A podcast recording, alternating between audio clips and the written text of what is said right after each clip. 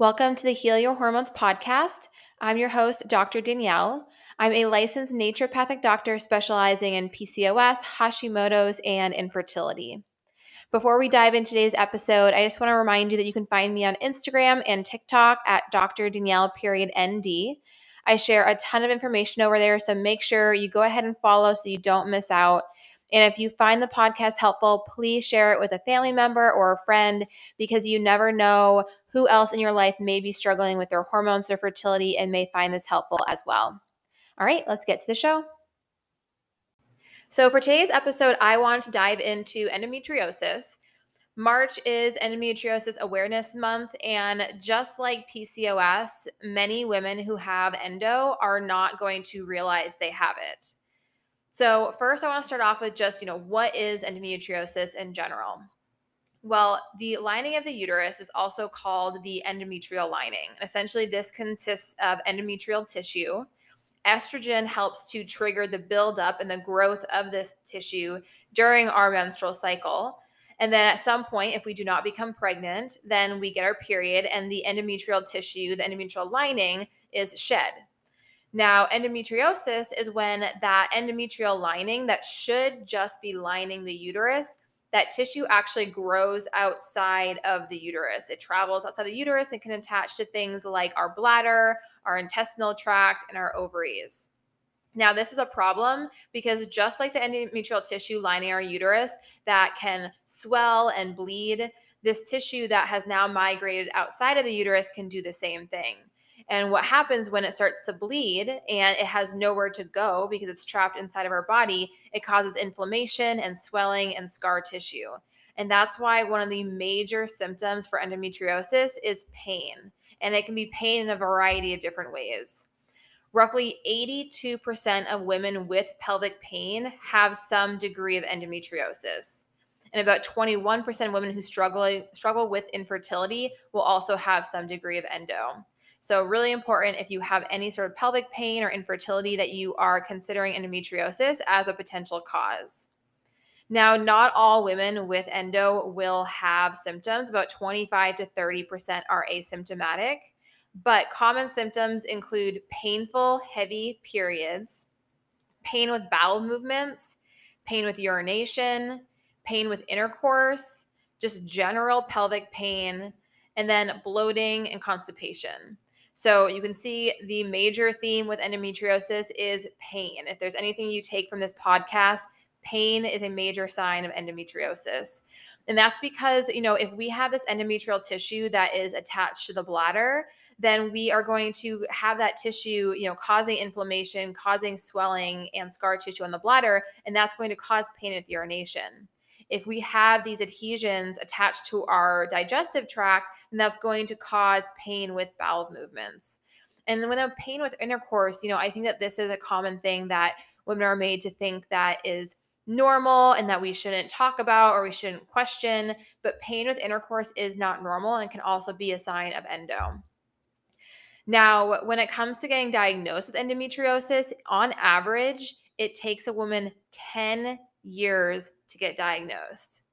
Think about that 10 years of living with pain or heavy periods or combination of both, potentially 10 years of struggling to get pregnant before they get an answer. And that's why I think it's so important that we're talking about this and you know what signs to watch for so that you are not one of those women who has to wait 10 years to get answers. Typically, a diagnosis is partially assumed based on symptoms because there's not a specific blood test that can tell you yes or no, you have endometriosis.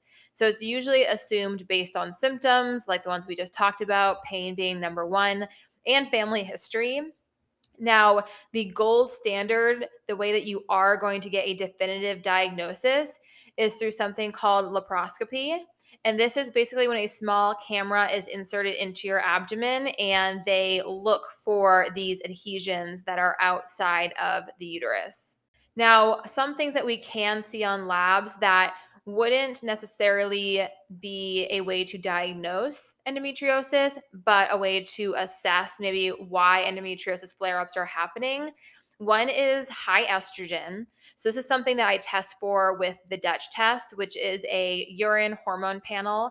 Um, it looks at different types of estrogen, and there are actually certain types of estrogen that can cause more symptoms with endo versus other types of estrogen.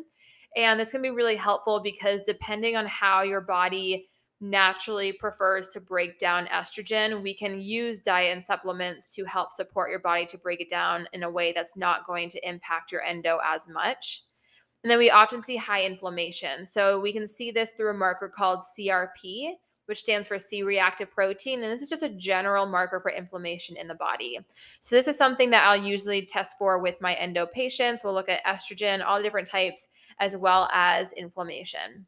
With conventional medicine, some just kind of standard conventional treatments. One is going to be NSAID, so something like ibuprofen to help with the pain and inflammation. Now, of course, that is not necessarily treating anything, it's just kind of getting you through your period so you can hopefully live your life. Birth control is also often prescribed.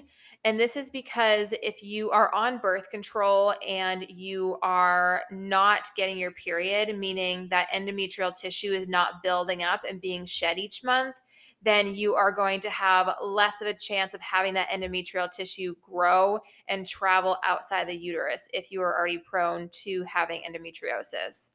So essentially, endo flare ups are more common in those who have a period, and that's why the birth control pill might be prescribed. Now, progesterone can also be prescribed. So something like Provera, which is a progesterone prescription, or even the Mirena IUD, which is the IUD that has low dose progesterone.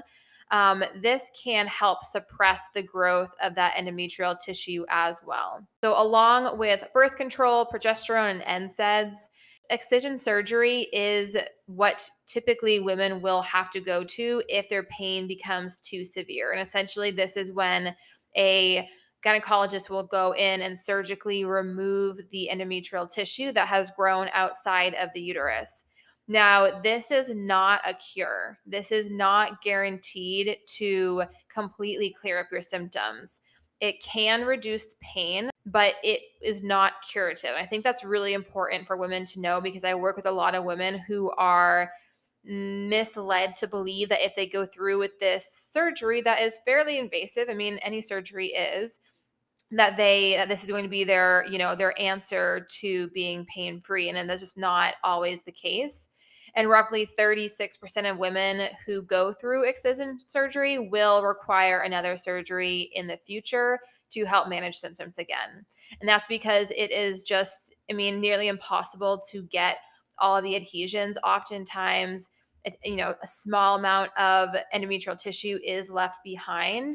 Um, and then on top of that, you know, endometrial tissue can still travel through the uterus. If it did it the first time, they can do it again. So it's not like this excision surgery is stopping endo, it's just kind of clearing up the damage that endo has already done. Some women will also get a hysterectomy because the pain and the heavy bleeding is so significant. Um, and of course, there is a lot to unpack with that, a lot to consider beforehand, especially if you haven't had children yet. It's not a decision that should be taken lightly and women really should um, you know try and consider all their options before having to go down that route because it is such a huge huge decision. From the naturopathic standpoint kind of how i help support my patients with endometriosis you know really focusing on estrogen and inflammation. So some things that you can do to support healthy estrogen levels First is thinking about how is estrogen broken down and eliminated from the body. And that is going to be through the liver and through the gut. So when we break down estrogen, it goes through three detox steps. The first two happen in the liver, and the third happens in the gut. So, number one way to support estrogen is going to be to support the liver. This is going to mean eating liver loving foods. So, think of foods like leafy greens, artichokes, lemons, garlic, even high quality proteins like fish and chicken. So, really just eating whole foods to help support liver health. And of course, reducing or minimizing alcohol content because if the liver is going to be focusing on breaking down alcohol, then estrogen is going to be kind of put on the back burner and take second priority. A liver supplement that I love, and you can also take this in tea form, is milk thistle, which is a plant. Um, and of course, this is just meant to be education. Always talk to your doctor first before starting a supplement or a tea. Uh, but milk thistle can be really powerful for supporting the liver too. And then when it comes to gut health, eating probiotic rich foods. So fermented yogurt like kefir, non dairy yogurt, kimchi, miso, um, sauerkraut, all great ways to help support gut health. And then making sure you are having a bowel movement every day. So, the way we get rid of extra estrogen in our body is going to be through bowel movements. So, making sure you're pooping every day is going to be key because if you're constipated and the estrogen is just sitting in your digestive tract, then it's going to be potentially reabsorbed into the bloodstream and estrogen levels are going to increase. Higher estrogen can cause more of that endometrial tissue to grow, which means there's more tissue available to travel elsewhere in the body. So I hope this is all making sense of why estrogen is so important when it comes to endometriosis. So if you struggle with having bowel movement every day, two things I think of are getting more fiber, but especially staying hydrated. So a common mistake I see is people go from zero to 100 when it comes to adding fiber to their diet. So maybe they're adding like ground flax seeds to their oatmeal and their smoothies and their yogurt. Maybe they're eating a lot more beans and lentils, which all of this is great. But if you do it all at once and then you're not drinking more water to help balance out the fiber, then it can actually block you up and cause more constipation. So I recommend slowly increasing fiber over time and making sure you're increasing water with that. If you're also still constipated, um, taking a magnesium supplement can be helpful to get things moving. Typically, if you are constipated, magnesium citrate is the best form of magnesium to help um, get things moving. Now, if you're not constipated, magnesium citrate can cause loose stools or diarrhea in which case a different form of magnesium would be better for you. But since we're talking about constipation and bowel movements, magnesium citrate is really um, ideal for helping support healthy bowel movements. And then also just considering, you know, where are you getting exposed to estrogen in your life? So think about, you know, the foods you're eating. Are you eating animals that are being fed hormones to help them grow more so that we're able to harvest more meat? So maybe choosing, you know, organic, hormone-free meat, eggs, dairy. Also considering, you know, if you have been on the birth control pill for a long period of time, that's going to be an external source of estrogen as well. So if you're coming off the pill and struggling with symptoms of endometriosis, you might want to work with a doctor who can help you do kind of like a pill detox to help get rid of, rid of any extra estrogen in the body. And then lastly, thinking about environmental toxins. So thinking about, you know, are you using lotions that contain chemicals that can act like estrogen in the body? Are you using sunscreen or skincare or cleaning products that contain chemicals known as xenoestrogens that essentially act like hormones in the body?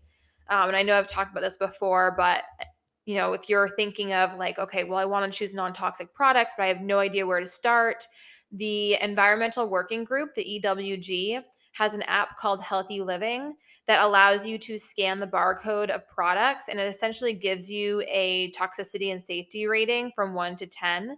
And I typically recommend choosing products that rank 4 or less. And essentially, this is going to mean that um, products are cleaner. Um, it'll also list out the ingredients and tell you which ingredients impact your hormones and which don't. Um, and then the EWG even has certain products that are EWG verified, which are just, you know, really high quality, high standard when it comes to safety. So, kind of first focus is to support estrogen levels. And then the second focus is to reduce inflammation, which is going to help to reduce swelling of that endometrial tissue. It's going to help to reduce pain and reduce bleeding. So, diet, of course, diet is number one. What we eat is the foundation of our health. And we can take all the supplements in the world, but if we are not eating well, the supplements are just going to be an uphill battle. So, when it comes to reducing inflammation, eating more anti inflammatory foods. And I think you can probably guess what these include things like fruits and vegetables, nuts and seeds, whole grains. So think brown rice, quinoa, oats, beans, lentils, high quality protein. So chicken, turkey, fish, and then fats. So avocado, fatty fish can be in that category as well, olive oil, avocado oil. Along with that, of eating more anti inflammatory foods, we're going to want to eat less inflammatory foods. So think sugar, gluten, dairy, corn, soy. Those are the top inflammatory foods. And Now, not everybody is going to react the same way. Some people might get really inflamed from something like onions, like or strawberries but those are the most common. And if you struggle with endo, I would probably start there with looking at, you know, which of those inflammatory foods are you eating the most of and where might you be able to swap it out. And it doesn't have to be an all or nothing mentality. It's really looking at the total picture. So, for instance, dairy. Say you love your cheese and you're like, there is no way I'm going to get my cheese. It's just not going to happen. Pick something else. And that's okay. You can have your cheese, but maybe look elsewhere in your diet of where you're getting dairy and see if you can swap that out. So maybe it's the creamer in your coffee in the morning. Maybe it's the milk that you use with your smoothie as your oatmeal. Maybe you choose almond milk or coconut milk over regular milk. Um, you know, so just looking at, you know, what are non-negotiables for you, and if that's cheese, that's okay. But then looking at, you know, what is negotiable, what can you live without? Same can go for gluten. You know, can you find a gluten-free bread that you love? And that way, when you go visit your family member and they make you their, you know, famous chocolate chip cookies, whatever, you can have it and it's not a big deal. So, all about balance. I've said this before and I will say it again. I am not about the all or nothing mentality. Um, you know, especially when it comes to things like PCOS endometriosis, these things are long term conditions. It's not something that's going to go away overnight. And so it's about learning to live in a way that is going to be enjoyable and sustainable and allow you to feel your best. Along with identifying what foods are inflammatory to you, taking something like a fish oil or a turmeric supplement can also help to reduce inflammation. And this is something, again, I strongly encourage you to talk to your doctor about first. The one thing I'll say about fish oil is that oftentimes fish oil is contaminated with heavy metals. So it's really important that you're not just getting your fish oil from like the Walgreens across the street, but you're really getting it from a trusted brand. One that I love that I have no affiliation with at all is Nordic Naturals.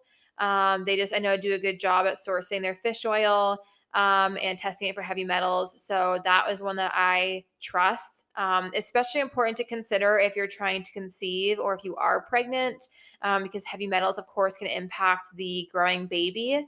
Um, and fish oil is one of those supplements um, where you know I would almost rather have a patient not be taking it than be taking a fish oil that's low quality. So consider that if you maybe are thinking, oh, I have this supplement and it's been sitting in my cabinet for two years, like maybe it's gone rancid because it is an oil and I got it from you know the Walgreens or whatever.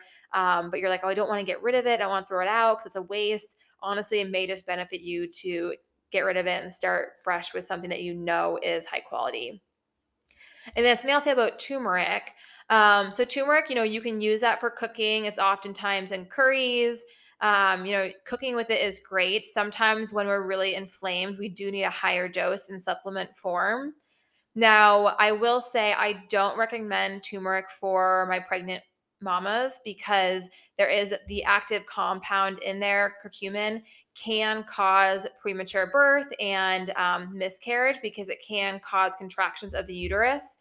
And I often see this being prescribed by chiropractors for muscle tension because it can help kind of release the muscles, um, which is great for many people. But for pregnant women, I do not recommend it. And I definitely err on the side of extreme caution when it comes to pregnancy, especially because a lot of my patients have struggled to get pregnant or struggled to um, stay pregnant and i just like don't want there to be any potential risk for that not ending in a successful healthy pregnancy So, something to take note of, you know, just want to reiterate why it's so important that when it comes to supplements, you're not just taking whatever, you know, you read online or taking what you see, you know, your favorite influencer taking because everyone is so individual and in what they need.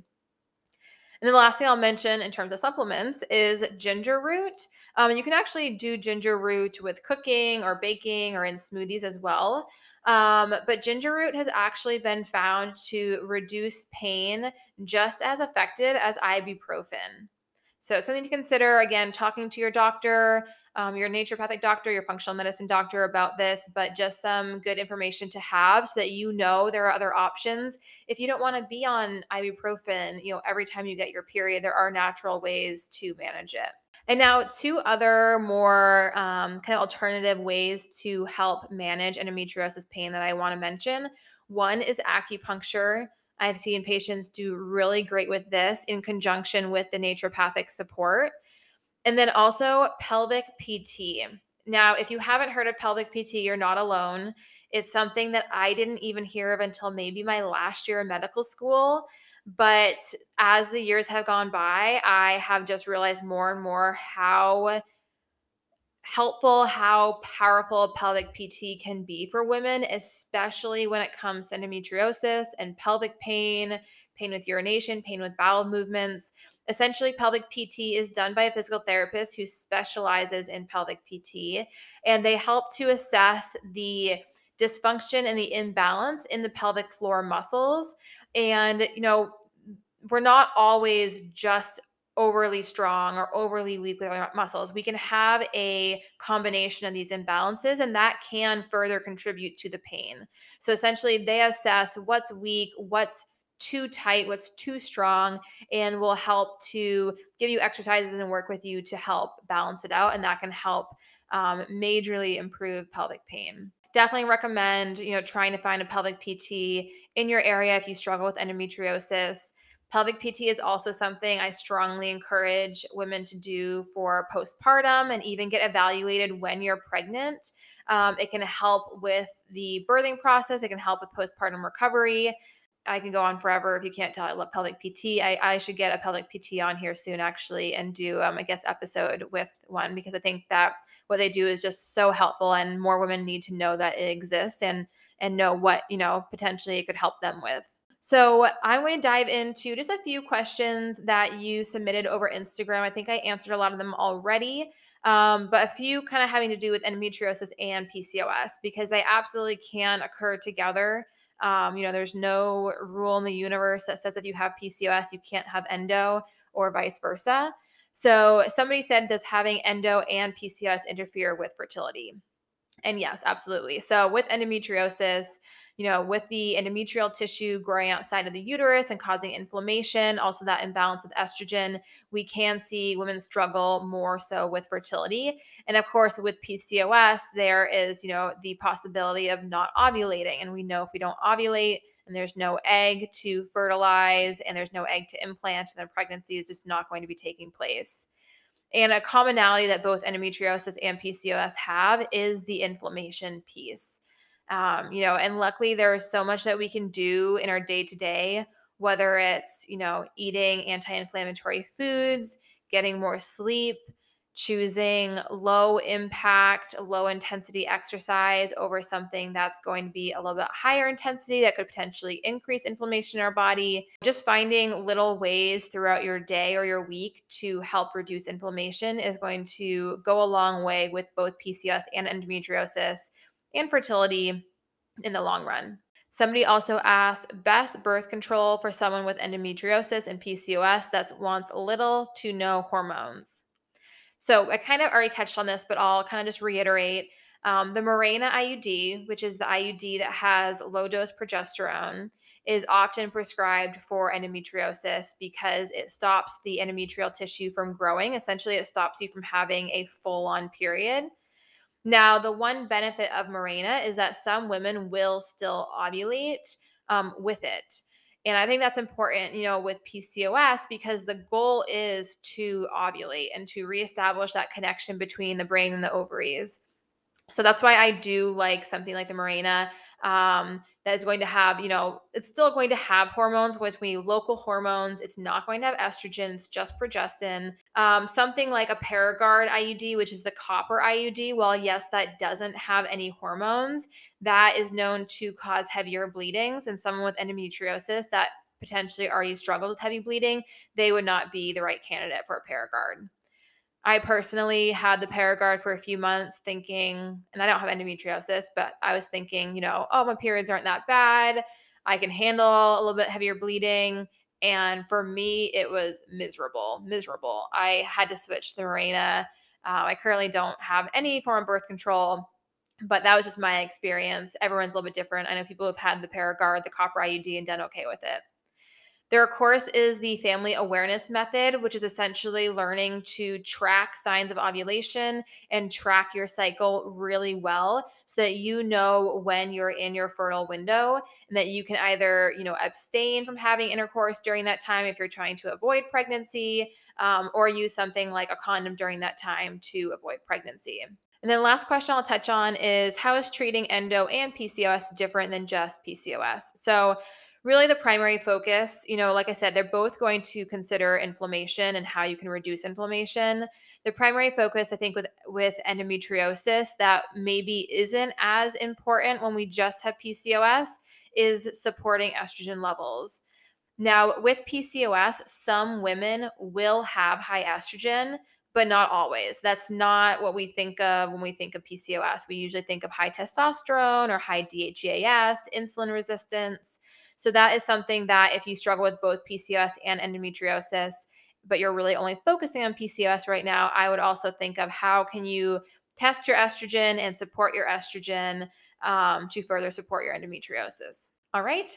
Well, that is all I have for you today hopefully that gave you some good ideas in terms of you know knowing whether you should be asking your doctor about maybe getting you know evaluated for endometriosis or maybe some ideas that you can take to your doctor and ask them for more guidance as far as reducing inflammation and supporting estrogen levels. Um, you know sometimes a conventional primary care doctor conventional gynecologist won't be able to really guide you when it comes to the naturopathic support. And that's where a naturopathic or functional medicine doctor is going to come into um, play and really be able to support you in a different way than you, maybe you've been getting from your doctor up until this point. So, of course, I do work with patients virtually. If you're struggling with endo or PCOS, definitely reach out to me. I do a 15 minute discovery call with all potential patients so we can just kind of discuss your health goals, talk about what it would be like to work together so that we make sure that we're the right fit for each other. Um, I definitely never want anyone to, you know, sign up and pay for a consult only to realize that we are not the right fit. Um, so definitely don't hesitate to reach out because the sooner you start, the sooner you can start feeling it better. All right. Thank you, as always, for being here. And I look forward to speaking with you next time.